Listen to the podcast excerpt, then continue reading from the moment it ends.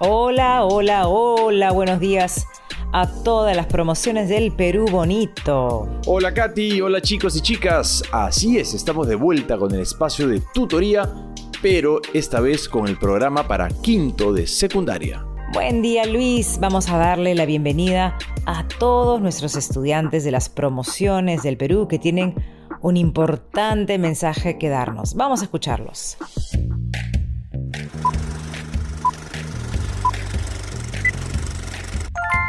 Hola a todos y Aprende en Casa. Me llamo Nalí López Carrasco del Colegio 21554 José Olaya de Palpa. Hoy es un buen día para decirle a todas y todos de mi promoción que sigamos estudiando. Paso a paso seguimos construyendo nuestro presente y futuro. Estamos haciendo historia. Promo 2020, somos imparables. Hola amigos y amigas, me llamo Diana Condor López, estudio en el Colegio 21554 José Olaya de Palpa. Les quiero mandar un abrazo a la distancia y recordarles a todas las promociones del país que mientras sigamos motivados para estudiar nos irá súper bien. Promo 2020, somos imparables.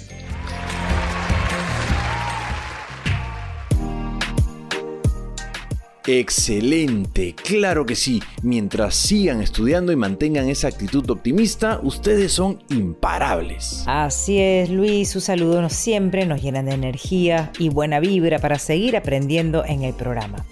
Hoy vamos a hablar de un tema muy importante para nuestras vidas cotidianas y sobre todo cómo esto fortalece la convivencia en la familia, comunidad y en nuestras relaciones personales. Qué interesante, Katy. En este programa vamos a reforzar lo de la comunicación asertiva y la capacidad de escucha como aspectos importantes para la prevención de conflictos. Exacto, Luis. Esto nos va a ayudar a sobrellevar nuestras relaciones familiares y sociales y más aún en tiempos como los que estamos viviendo, en donde prevenir es súper importante y sanador.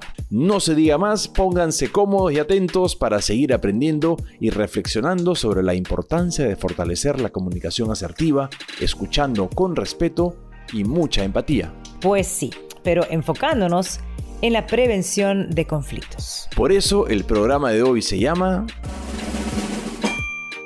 Comunicación asertiva y capacidad de escucha para la prevención de conflictos.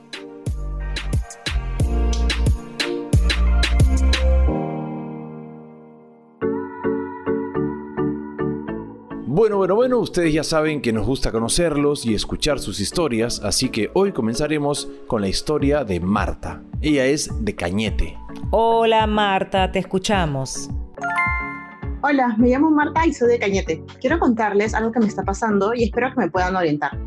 La semana pasada, el profesor de comunicación nos agrupó por parejas y nos dejó como actividad realizar entrevistas virtuales. Yo quería entrevistar a doctoras y doctores que están trabajando durante esta emergencia, pero mi compañera quiere entrevistar a políticos jóvenes. Hasta ahora no nos ponemos de acuerdo.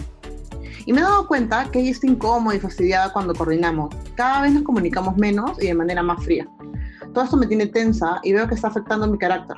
El otro día mi mamá me pidió que apoye a mi hermano con una tarea sobre museos que hay en el Perú y terminé orientándolo mal o casi nada. Mi hermano se dio cuenta que yo estaba de mal humor. Gracias por confiar en este espacio, Marta. En el programa de hoy te ayudaremos a encontrar la solución, que estoy segura que también le sucede a otras chicas y chicos. Así es, Marta. Permítenos tomar tu caso para que juntos podamos reflexionar si es que hemos pasado por situaciones similares. Analicemos entonces. Primera pregunta. ¿En qué no están de acuerdo Marta y su compañera?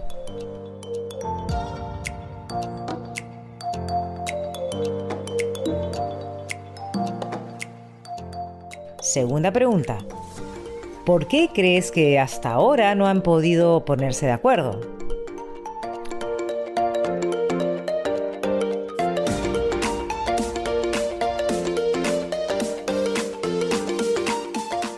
Tercera pregunta, ¿crees que el problema se va a solucionar si cada vez se comunican menos?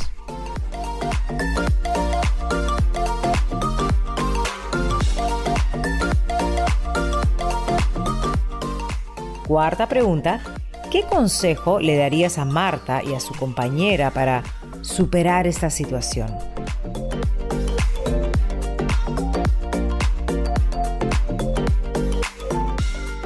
Katy, parece que nuestros estudiantes se han sentido identificadas con la historia de Marta.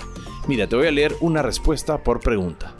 Para la primera pregunta, Moisés de Chiclayo nos dice que el conflicto es porque Marta y su amiga tienen distintos intereses para el tema de la entrevista.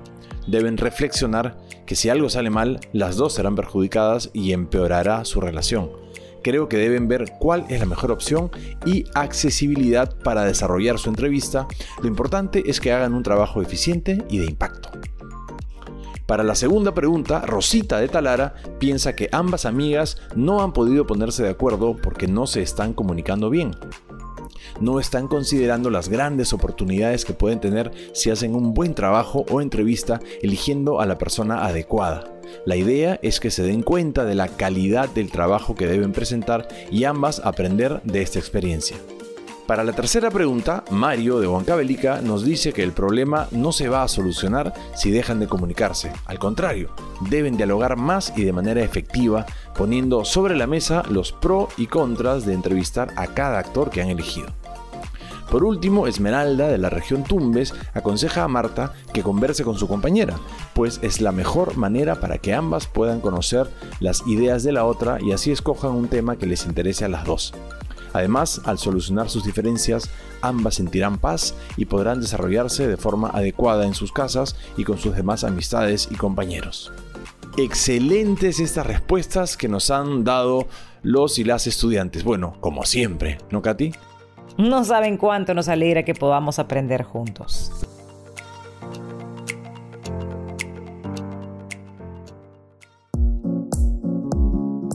Katy, ¿qué te parece si antes de seguir avanzando definimos qué es un conflicto? Sí, Luis, ese es el momento. Un conflicto es una situación en la que los intereses, necesidades u opiniones de dos o más personas se contraponen o son opuestas. Algo que nos debe quedar súper claro es que el conflicto en sí no es malo ni bueno, depende de cómo se afronte o interprete.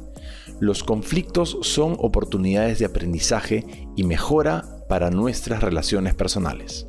La clave está en cómo lo resolvemos y la prevenimos. Tenemos que aprender a ser más empáticos para comprender el punto de vista del otro y también asertivos para comunicar nuestras ideas de la manera correcta. Katy, pero algunas personas piensan que cuando aparece una situación de conflicto es mejor quedarse callado y no hacer nada. No, Luis, al contrario, los conflictos son inevitables porque son parte de las relaciones humanas, ya que todos somos distintos. Cada uno de nosotros tiene intereses, gustos u opiniones diferentes y en algún momento esas posturas pueden entrar en conflicto. Lo importante es saber solucionarlo de manera constructiva. Tienes razón, Katy. Entonces, la comunicación asertiva juega un papel importante. Así es, Luis, pero es importante recordar que la comunicación asertiva es la capacidad de expresar las ideas de forma clara y honesta, sin afectar o dañar la sensibilidad de los demás. No existe comunicación asertiva sin escucha activa. Esta habilidad consiste en prestar atención total a otra persona con un interés genuino y respeto. Al desarrollar esta habilidad, las chicas y chicos son capaces de usar el lenguaje no verbal para mostrar interés en lo que está escuchando y concentrar su atención en lo que otros querían decirle, además de escuchar sin aconsejar, juzgar, minimizar ni culpar. Además de la escucha activa, es necesario que las chicas y chicos sean capaces de identificar, anticipar y afrontar resolutivamente conflictos interpersonales.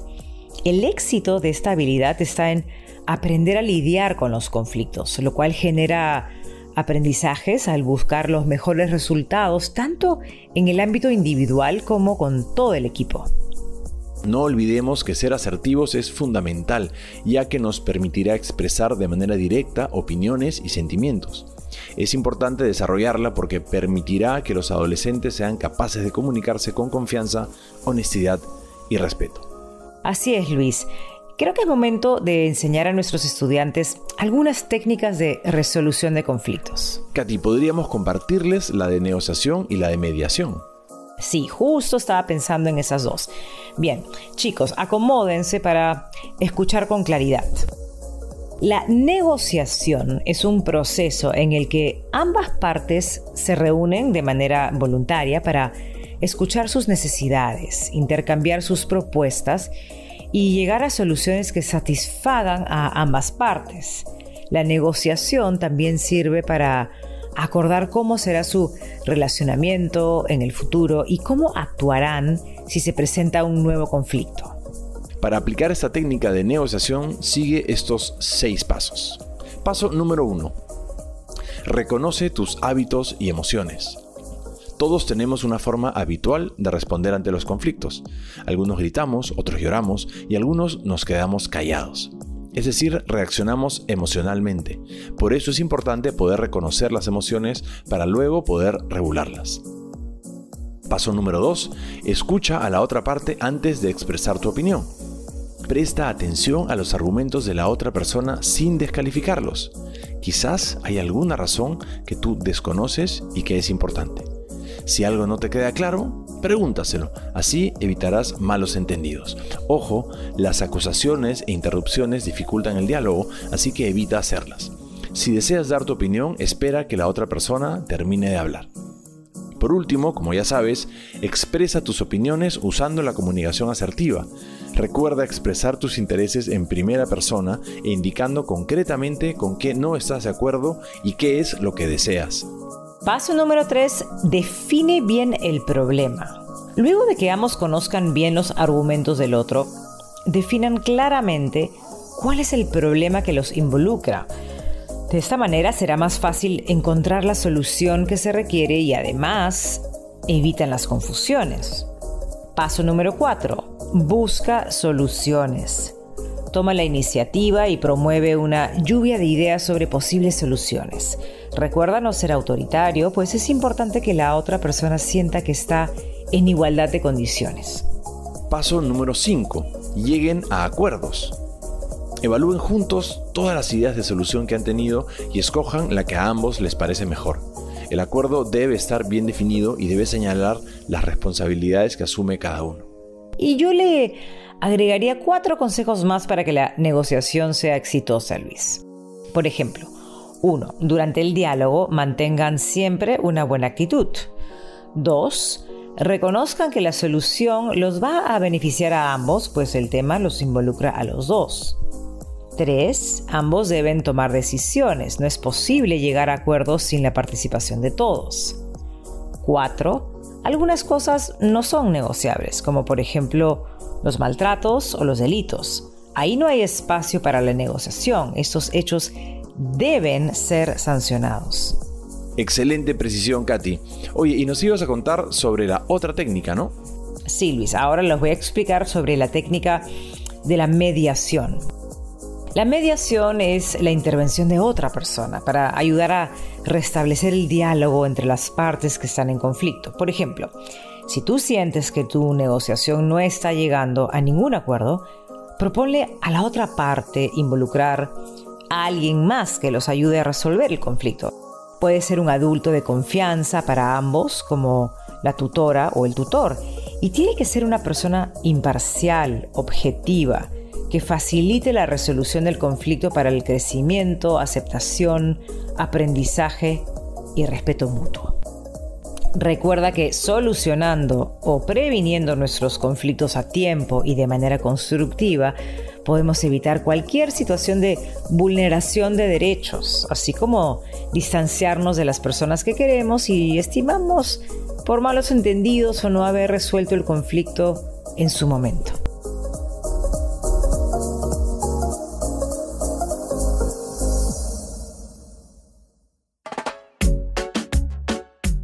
Luis, ha llegado el momento de aplicar lo que hemos aprendido. Excelente. ¿Cuál es la actividad de hoy, Katy? Bueno, hoy los chicos tienen 2 alternativas para escoger. La primera consiste en escribir una historia en la cual cuenten una situación de conflicto que vivieron y cómo lo hubieran solucionado con las técnicas de negociación y de mediación que hoy hemos visto.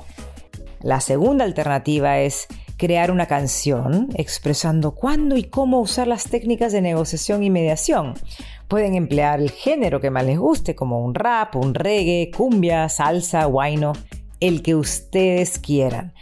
Pero sobre todo lo más importante es que a partir de hoy apliquen las técnicas constructivas de resolución de conflictos. No olviden compartirlo con sus familias, tutores y compañeros, pero sobre todo ponerlo en su portafolio como evidencia de su aprendizaje.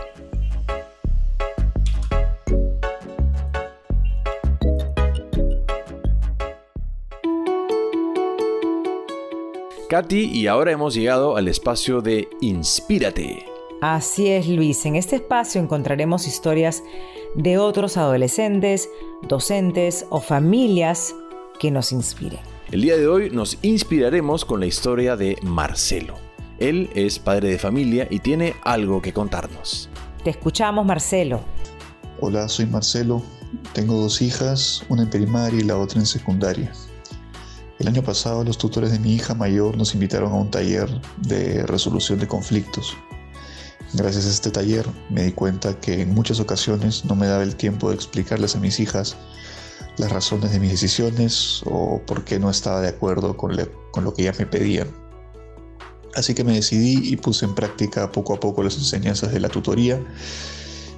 Esto me ha ayudado a entender a mis hijas y que ellas me entiendan a mí. Obviamente todavía tenemos conflictos, pero ahora sabemos cómo resolverlos. Bravo, Marcelo, eso es lo que queremos de nuestras familias, que nunca dejen de intentar mejorar por el bien de todos. Marcelo, muchas gracias por tu testimonio. Se enseña más con el ejemplo que con las palabras y tú les estás dando a tus hijas el mejor ejemplo.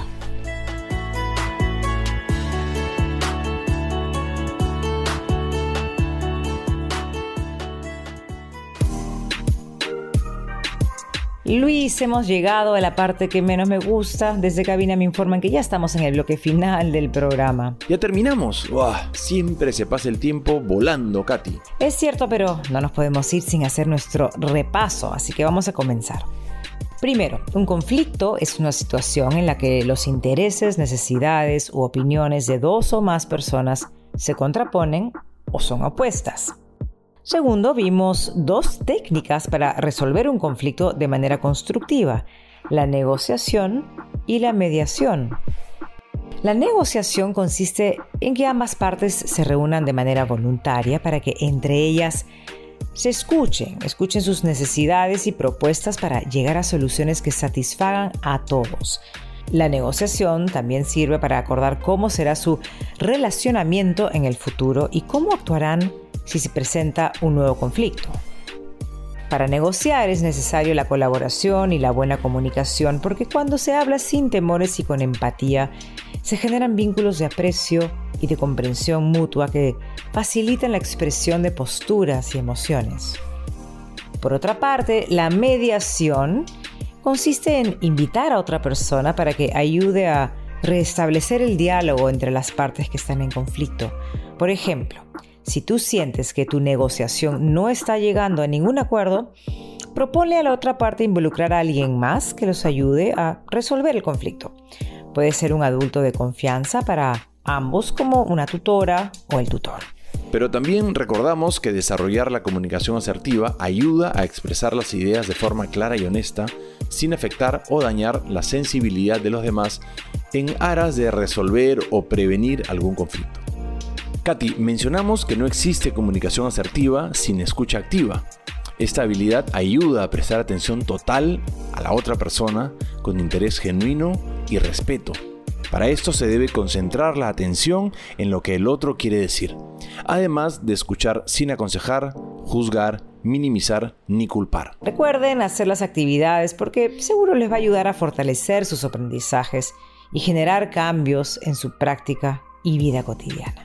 Y ya saben, cada meta superada es producto del esfuerzo con el que estás afrontando el gran reto de aprender cada día más.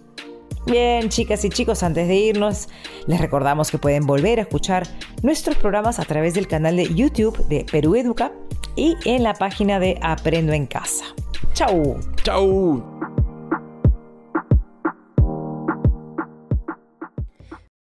Hola, ¿cómo están? Bienvenidos a nuestra secuencia Mejorando nuestras prácticas de cuidado. El tema de hoy es: me cuido de no gritar, no insultar y no dañar con acciones, gestos o palabras. quiero reflexionar contigo acerca de cómo identificar las formas de maltrato que pueden estar dándose en casa. Para hablar de este tema, primero comenzaremos reflexionando sobre cómo se está dando el estado de emergencia en casa. Este puede estar generando malestar en cada uno de los miembros de la familia. Por ello, es importante reconocer a tiempo estas situaciones y malos tratos, previniendo así la violencia y encontrando alternativas de solución frente a la emergencia, asumiendo compromisos y responsabilidades entre todas y todos. Te cuido y respeto en tiempos difíciles. Una de las funciones básicas de la familia es el cuidado y el respeto entre todos sus miembros. Sin embargo, frente a esta cuarentena, pueden activarse temores, frustraciones y el no poder manejarlas adecuadamente puede influir negativamente al momento de relacionarnos con otras personas. Si bien es cierto, nuestras familias no son perfectas, estas pueden haber ido reforzando patrones violentos que hemos naturalizado o que justificamos con frases como: todas las familias son así, así me criaron a mí, si me quieres me tienes que aguantar y si te pego es porque te quiero, entre otras. Por ello, te invitamos a escuchar algunas prácticas muy sencillas que te pueden ayudar a controlar tus emociones, identificar las situaciones de violencia y mejorar la convivencia en la familia. Identifica tus emociones. En el transcurso de nuestras vidas, las diferentes experiencias nos muestran cómo reaccionamos frente a ellas. Y en esta cuarentena debemos controlar nuestras emociones para no agredir, insultar, golpear a uno de los miembros de mi familia, y para ello debo identificar mis emociones y buscar acciones como respirar profundo, contar hasta 10 y entender lo difícil que es no relacionarte con tus amistades, compañeros de escuela, entre otros. Pon el respeto por delante. Esta es una regla básica de la convivencia. No puedo pedir el respeto del otro si yo no respeto a los otros. Sin embargo, muchas veces pedimos que nos respeten con gritos, insultos o maltratos. Empecemos dando muestras de respeto, pidiendo disculpas si es necesario, enseñando a otros que no respondemos según nos tratan, sino según cómo quisiera que nos traten. ¿Qué hacer si estás en una situación de violencia? Debes tener en cuenta que si eres víctima de una situación de violencia, es importante no quedarse callada o callado. Busca a una persona de confianza para contarle y recibir orientación o protección. También puedes llamar a la línea gratuita 100 o escribir al chat 100 para denunciar que estás en una situación de violencia y ahí recibirás orientación y protección frente a ella. Si vives en una zona rural, puedes recurrir a las autoridades comunales, de MUNA o Policía Comunal, para que te brinde protección frente a hechos de violencia. Rechacemos todas las formas de violencia, promoviendo el respeto y la escucha entre todos los miembros de la familia, que todo ello nos ayudará a ser mejores personas y ciudadanos más tolerantes y respetuosos entre nosotros. Y por supuesto, enseñemos con el ejemplo. Por eso yo me quedo en casa. Aprendo en casa. Ministerio de Educación. Gobierno del Perú. El Perú primero.